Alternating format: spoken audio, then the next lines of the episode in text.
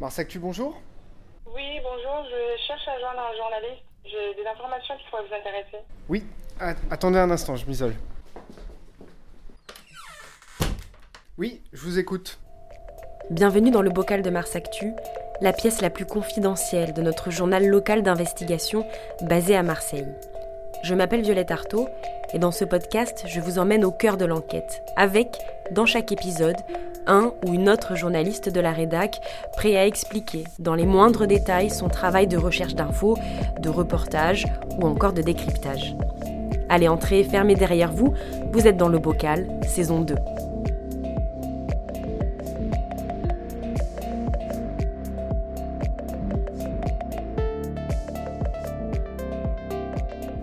Saison 2. Donc avant toute chose, un petit mot pour vous dire que nous sommes, moi-même et toute la rédaction de Mars Actu, très heureux de poursuivre ce podcast. Voilà, c'est un projet euh, 100% fait maison, qu'on a bricolé avec nos petites mains, nos moyens et surtout une bonne dose de motivation.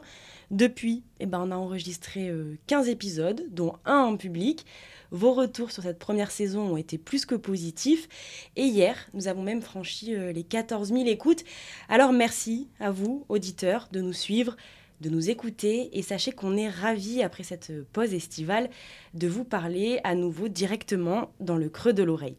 Allez, assez blablaté, passons maintenant euh, dans le vif du sujet du jour. Un sujet qui concerne un grand nombre d'entre nous, Marseillais, et qu'on pourrait appeler la crise du logement. Rémi Baldi, Roxane Machcourt, bonjour. Bonjour. Bonjour. Alors, on commence euh, cette nouvelle saison en fanfare, hein, puisque vous êtes deux, euh, deux journalistes pour le président. Et en plus, deux nouvelles voix, parce que, bah non, nos auditeurs, ils vous ont jamais entendu ici, dans le bocal. Alors, Rémi, euh, nous, ta voix, on la connaît, on connaît ta voix, on connaît tes blagues, qu'on affectionne euh, beaucoup depuis plusieurs années. Est-ce que tu te rappelles ta première publication à Mars Actu, c'était quand déjà? Alors ma première publication, c'était il y a plus de 10 ans, puisque c'était euh, l'été 2012. J'étais en stage à l'époque. Et, euh, et donc ensuite j'ai refait un stage et euh, maintenant ça fait depuis 2019 que j'écris régulièrement euh, en tant que pigiste pour, pour Mars Actu. Pigiste, c'est donc que tu es indépendant, plutôt spécialiste économie, et tu collabores aussi avec la Tribune. Roxane, toi, on te découvre depuis quelques semaines, puisque tu es en stage à Mars Actu. Ça va, on n'est pas trop méchant avec toi? Je t'avouerai que c'est pas évident tous les jours quand même. hein. Et Mais ouais, bon, euh, Les je vais m'adapter, ça va le faire. Les stages à Mars Actu sont réputés pour être compliqués, mais formateurs. Non, je rigole, vous êtes parfait. Vous êtes ici tous les deux euh, parce que vous avez réalisé un dossier sur la question de la crise du logement à Marseille. Euh, donc toi, Rémi, avec ta casquette de boss des chiffres et pédagogue.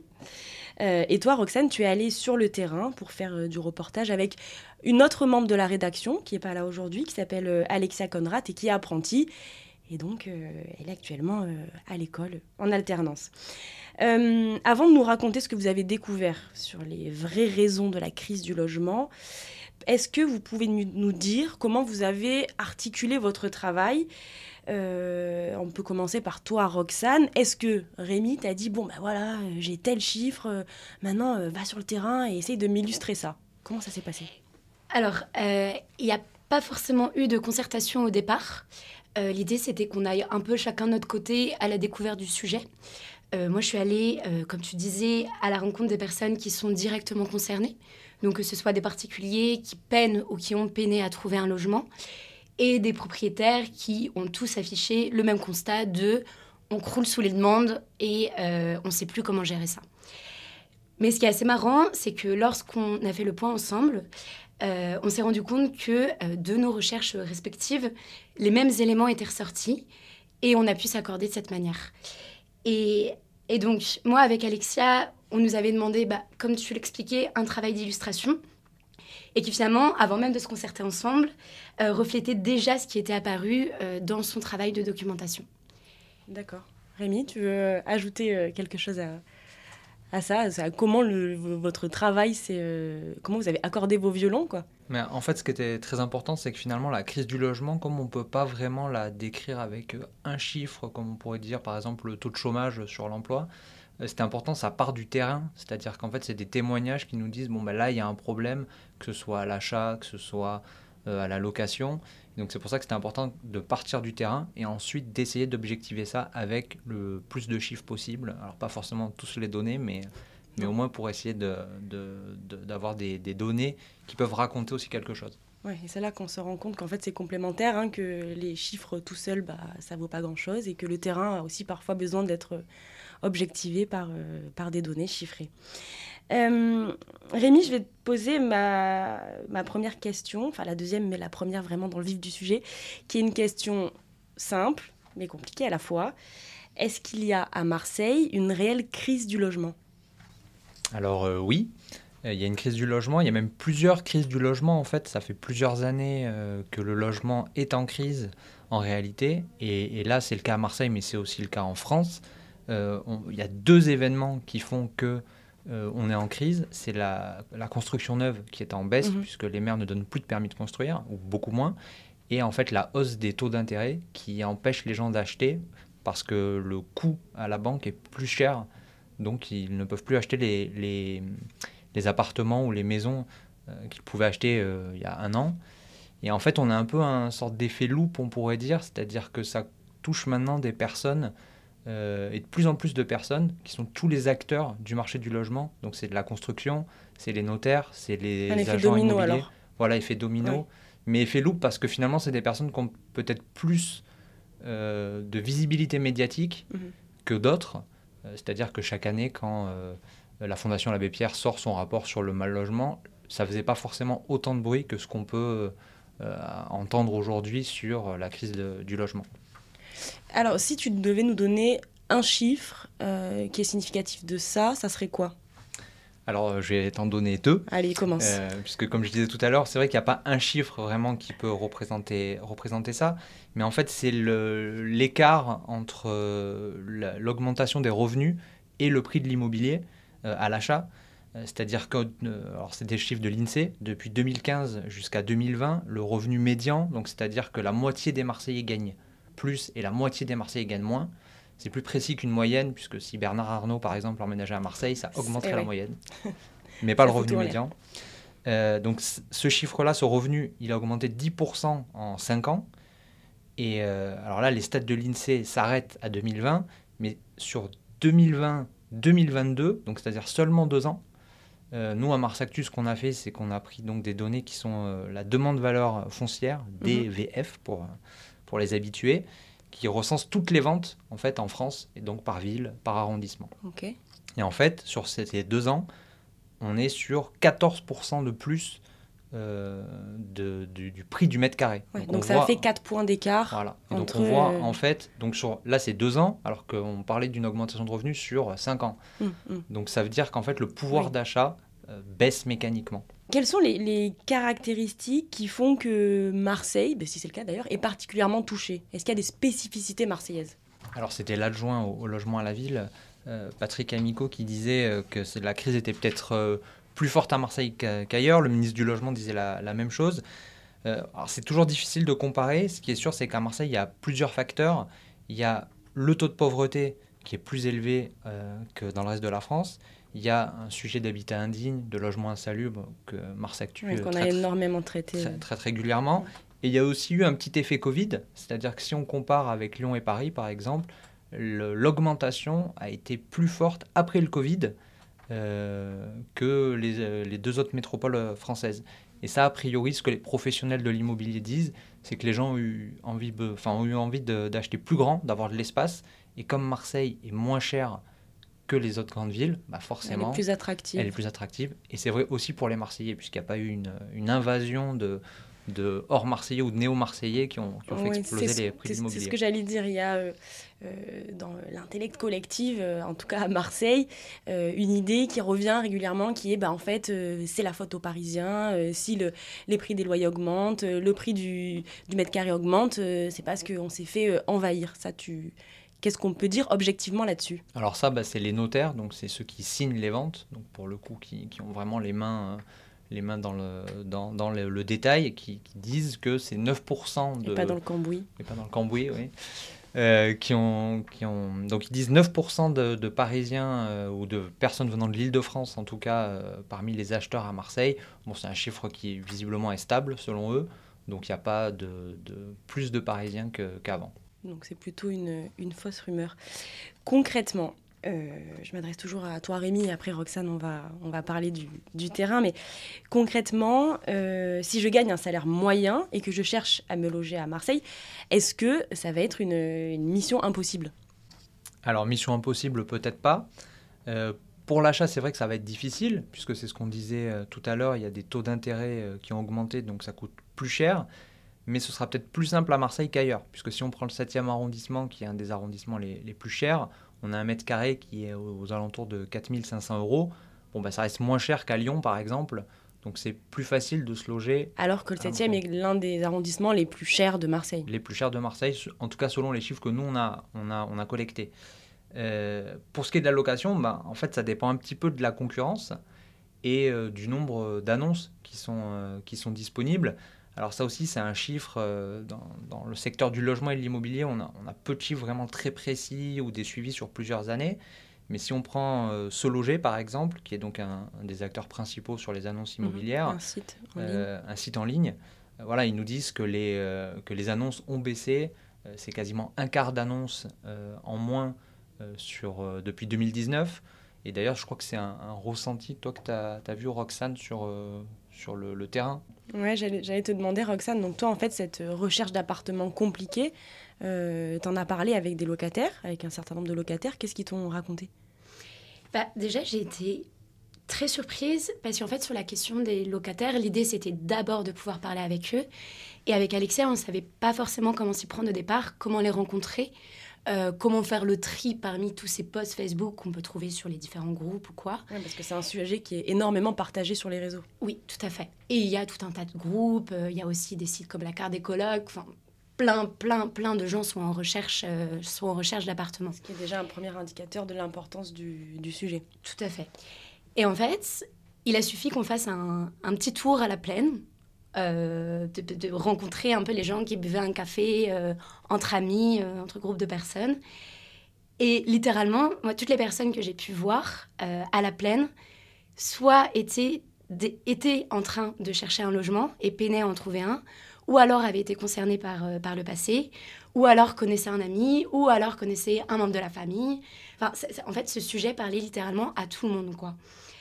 Et, et ils dressaient tous le même constat comme quoi il y avait une pénurie euh, d'offres de dingue, qu'une annonce partait aussitôt qu'elle pouvait apparaître sur, euh, sur un site, et, euh, et, que parfois les exigences des propriétaires étaient complètement hallucinantes. quoi. C'est-à-dire qu'est-ce qu'ils qu'est-ce qu'ils demandaient et que les locataires n'étaient pas en mesure de leur, de leur bah, fournir?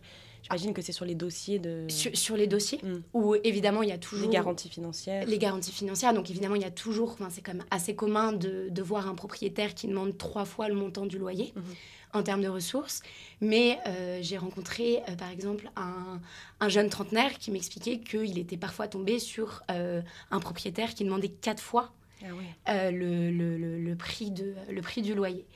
Et qu'au-delà de ça, donc, cet homme avec qui j'ai longuement discuté, me disait qu'il avait cherché pendant deux ans avec sa femme. Euh, il a beaucoup insisté sur le fait qu'il était médecin. Donc, en termes de revenus, c'était pas un souci pour lui. Il avait moins de blocage que, euh, que d'autres personnes. Et que pourtant, ça avait quand même duré deux ans et euh, qu'ils ont fait en tout une vingtaine de visites. Et en réalité, en fait, l'appartement qu'ils ont trouvé, ce qu'ils me disaient, c'est qu'ils avaient eu de la chance, quoi. Qu'ils s'étaient retrouvés comme à Paris, euh, devant une file de 10 personnes, et que euh, c'est simplement parce que la propriétaire, que, enfin, ses filles étaient dans la même école que et ces les deux enfants filles. de la propriétaire. Ouais, c'est Mm. ça. Et que du coup, ils ont pu briser la glace comme ça, et c'est comme ça qu'ils avaient été choisis. Donc en réalité, après deux ans de recherche, un bon dossier, c'est surtout une question de chance qui leur a permis euh, de changer de logement. Parce que eux euh, logeaient déjà quelque part, euh, mais ils cherchaient plus grand pour leur fille qui grandissait. Et en fait, ce, ce cas particulier, c'est quand même un certain indice de pourquoi on, a une pénurie d'offres. Parce qu'en fait, c'est le cas de beaucoup de personnes de ne pas réussir à trouver un logement plus adapté, ce qui fait qu'ils ne partent pas leur logement. Et donc, du coup, ça crée moins d'offres disponibles sur le marché locatif. Ça crée un- un- une espèce de blocage, quoi. Pour rappeler aux auditeurs, donc il y a sur Mars Actu en fait euh, deux articles hein, qui, se, qui se répondent, qui sont les vôtres et qui sont à consulter. Et Rémi, dans ton article, tu parles de mobilité résidentielle. C'est ça. En fait, euh, c'est ce qui bloque toute, le, toute la chaîne, si on peut dire, du, du logement. C'est-à-dire qu'un parcours classique, c'est un locataire qui ensuite soit va dans un logement en tant que locataire euh, plus grand, parce que bah, la famille peut s'agrandir ou pour le télétravail, peu importe, soit il l'achète. Et en fait, il faut imaginer comme un escalier où quand on libère sa marche, ça permet à quelqu'un d'autre de, de, de venir dessus. Et là, à Marseille, par exemple, on a un taux de rotation, donc c'est c'est le chiffre qui exprime ce, mouvement, qui est de 17%. C'est le, le, plus faible euh, de la métropole, mais c'est aussi très loin des autres grandes villes. On parlait de Lyon tout à l'heure. À Lyon, il est plutôt autour de 30%, par exemple. Mmh. Et euh, donc l'Observatoire des, des, loyers qui, qui, donne ce chiffre euh, dit clairement que en fait, c'est révélateur des difficultés à se loger pour les Marseillais à cause de leurs ressources financières qui sont trop faibles. Donc on revient à ce qu'on disait au début, euh, l'écart entre euh, le, le, revenu et finalement la hausse euh, des prix. Cette recherche d'appartement, donc tu en as discuté avec un, un, grand nombre de personnes, Roxane, mais tu l'as toi-même vécu. À quel moment ça, te, ça te fait tilt ce sujet En réalité, je me rends compte que, un peu de la même manière que ce médecin dont je parlais tout à l'heure, j'ai eu beaucoup de chance. J'ai je suis arrivée à Marseille sans mettre énormément organisé au préalable et à me rendre compte directement ici à quel point ça allait être compliqué de trouver un logement. Euh, et c'est vrai qu'on en a parlé en conférence de rédaction, ce sujet. Donc la conférence de rédaction, pour ceux qui ne savent pas, c'est voilà, le matin, on fait un petit point sur les sujets euh, potentiels et on en débat. Et donc on avait évoqué le sujet de la crise du logement. Et on s'est un peu regardé avec Alexia, euh, parce qu'on on, avait été nous-mêmes concernés à un certain moment. quoi. Alors, tu as rencontré des locataires et aussi des propriétaires. Est-ce que tu peux nous dire, euh, déjà avant de nous dire ce qu'ils t'ont dit, quel type de propriétaire c'était? Il y en a eu un qui a refusé de communiquer sur le nombre total de logements qu'il avait. Ce qui sous-entendait qu'il y en avait beaucoup. Oh oui, au moins une dizaine. Euh, euh, sinon, en fait, ce qu'il faisait... Enfin, là, on peut trouver un point commun parmi ces propriétaires, c'est que tous s'étaient dirigés vers le meublé. Soit n'avaient que des locations meublées, soit on proposait une bonne proportion par rapport à la totalité. Et en fait, c'est un peu ce que m'avait expliqué, parce qu'avant de rencontrer ces propriétaires, j'avais rencontré en amont un agent immobilier qui me disait, donc pour toutes ces raisons euh, dont tu as pu parler euh, au préalable, Rémi, que euh, c'était devenu de moins en moins intéressant d'investir dans l'immobilier traditionnel et que de plus en plus de ses clients se tournaient vers de la, de la location meublée. Est-ce qu'ils t'ont expliqué pourquoi? Euh, Oui, et en fait, ils s'en cachaient pas. Ils m'ont tous dit que c'était pour des raisons financières, qu'on était moins imposé euh, par de la location meublée que par de la location traditionnelle et que c'était plus avantageux pour eux. quoi. Quand tu euh, parles de ça, forcément, ce qui vient à l'esprit, c'est aussi l'impact d'Airbnb. Est-ce que ça, c'est un sujet que tu as évoqué avec les propriétaires? Euh, alors oui, je pensais euh, rencontrer davantage de propriétaires euh, qui se tournaient vers de la location saisonnière. Finalement, pas tant que ça. ou alors, par exemple, ce propriétaire qui avait un nombre, bon, au moins une dizaine d'appartements, lui me disait qu'il mélangeait pas. Donc, il avait quelques appartements dans le Var qui était destiné à la location saisonnière, mais uniquement destiné à ça. Et sinon, avec Alexia, on a pu rencontrer une autre propriétaire qui, elle, disait que euh, c'est pas à la base qu'elle voulait faire, mais que par euh, une situation personnelle euh, qui avait changé, elle proposait dorénavant un bail de neuf mois, notamment pour des étudiants, à qui elle demandait ensuite de partir pour pouvoir faire de la location saisonnière l'été. Euh, et en expliquant aussi que c'était parce que c'était beaucoup plus rentable de faire ça. Quoi. Alors donc là on a euh, un cas de figure. Je crois que Rémi, tu as toi aussi réussi à avoir des chiffres sur Airbnb. Est-ce qu'on peut objectiver l'impact de, de ce type de logement Alors, dans la ville? C'est là encore... Tenter d'objectiver. Là encore, c'est des, des, données euh, qui, qui, qui, sont compliquées à voir puisque Airbnb ne, ne communique pas. Euh, la ville estime qu'il y a à peu près 11 000 annonces euh, d'Airbnb, enfin c'est meublé, c'est location meublée touristique courte durée, mhm. le vrai nom, mais 90% sont du Airbnb. donc elle estime à peu près à 11 000. En, 2021, des, des, universitaires avaient fait une étude en disant que 25% des annonces étaient professionnelles. Et en fait, dans certains arrondissements, le nombre de résidences secondaires qui a un statut qui permet de mettre davantage son logement sur Airbnb que quand c'est une résidence principale, mhm. euh, a fortement augmenté. Si je prends le, cas du 6e arrondissement, par exemple, euh, on a entre 2014 et 2020 953 euh, résidences secondaires supplémentaires sur 980 logements en plus sur, sur cet arrondissement. Quand on regarde le détail de la population, euh, bah, en fait, elle a baissé sur cette même période dans le, dans le 6e arrondissement. Il y a des petites alertes comme ça qui, qui nous disent il se passe quelque chose en tout cas. Oui, et d'ailleurs, c'est une préoccupation des, des villes d'essayer un petit peu de, de, réguler ça, mais on, va y revenir. Avant, Rémi, voilà, je demandais à Roxane tout à l'heure euh, son vécu par rapport au sujet, à quel moment ça avait fait euh, tilt dans sa tête. Euh, parce qu'en fait, c'est un sujet qui nous concerne tous, hein, finalement, la question du logement. Toi, de ton côté, est-ce que tu peux nous dire à partir de quand euh, tu arrives à, faire ce constat de, crise du logement et à partir de quand, euh, peut-être toi aussi, tu as une part de subjectivité dans l'affaire ou en tout cas, ça fait tilt dans ta tête? Euh, c'est difficile parce que forcément la crise du logement c'est beaucoup voilà sur des témoignages d'amis, euh, de, connaissances qui disent on a du mal ou en lisant la presse forcément nous on la, lit beaucoup. Euh, après à titre personnel moi j'y ai, ai, pas été confronté puisque j'habite à Marseille maintenant depuis, depuis un petit moment. mais sinon ce serait peut-être c'est vrai qu'il y a alors c'est dans l'hypercentre puisque bon moi j'habite dans, dans, le centre-ville il y a c'est vrai ce phénomène Airbnb qu'on voit beaucoup euh, beaucoup de, cadenas dans les rues, euh, on voit beaucoup de tags aussi mhm. de, de, collectifs ou de personnes individuelles. D'ailleurs, on ne sait pas exactement qui, qui est derrière, mais, euh, mais qui, qui, disent que bon bah voilà, faut arrêter Airbnb, ça empêche les Marseillais de se, de se loger. On avait fait un article d'ailleurs où des personnes avaient carrément forcé la porte d'un appartement en, Airbnb mhm. professionnel en taguant et en saccageant l'appartement.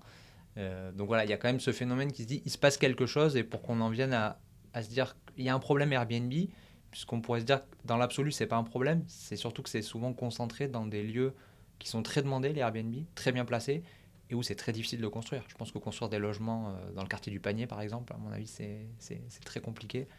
Et forcément, on en enlève en, mettant de la location.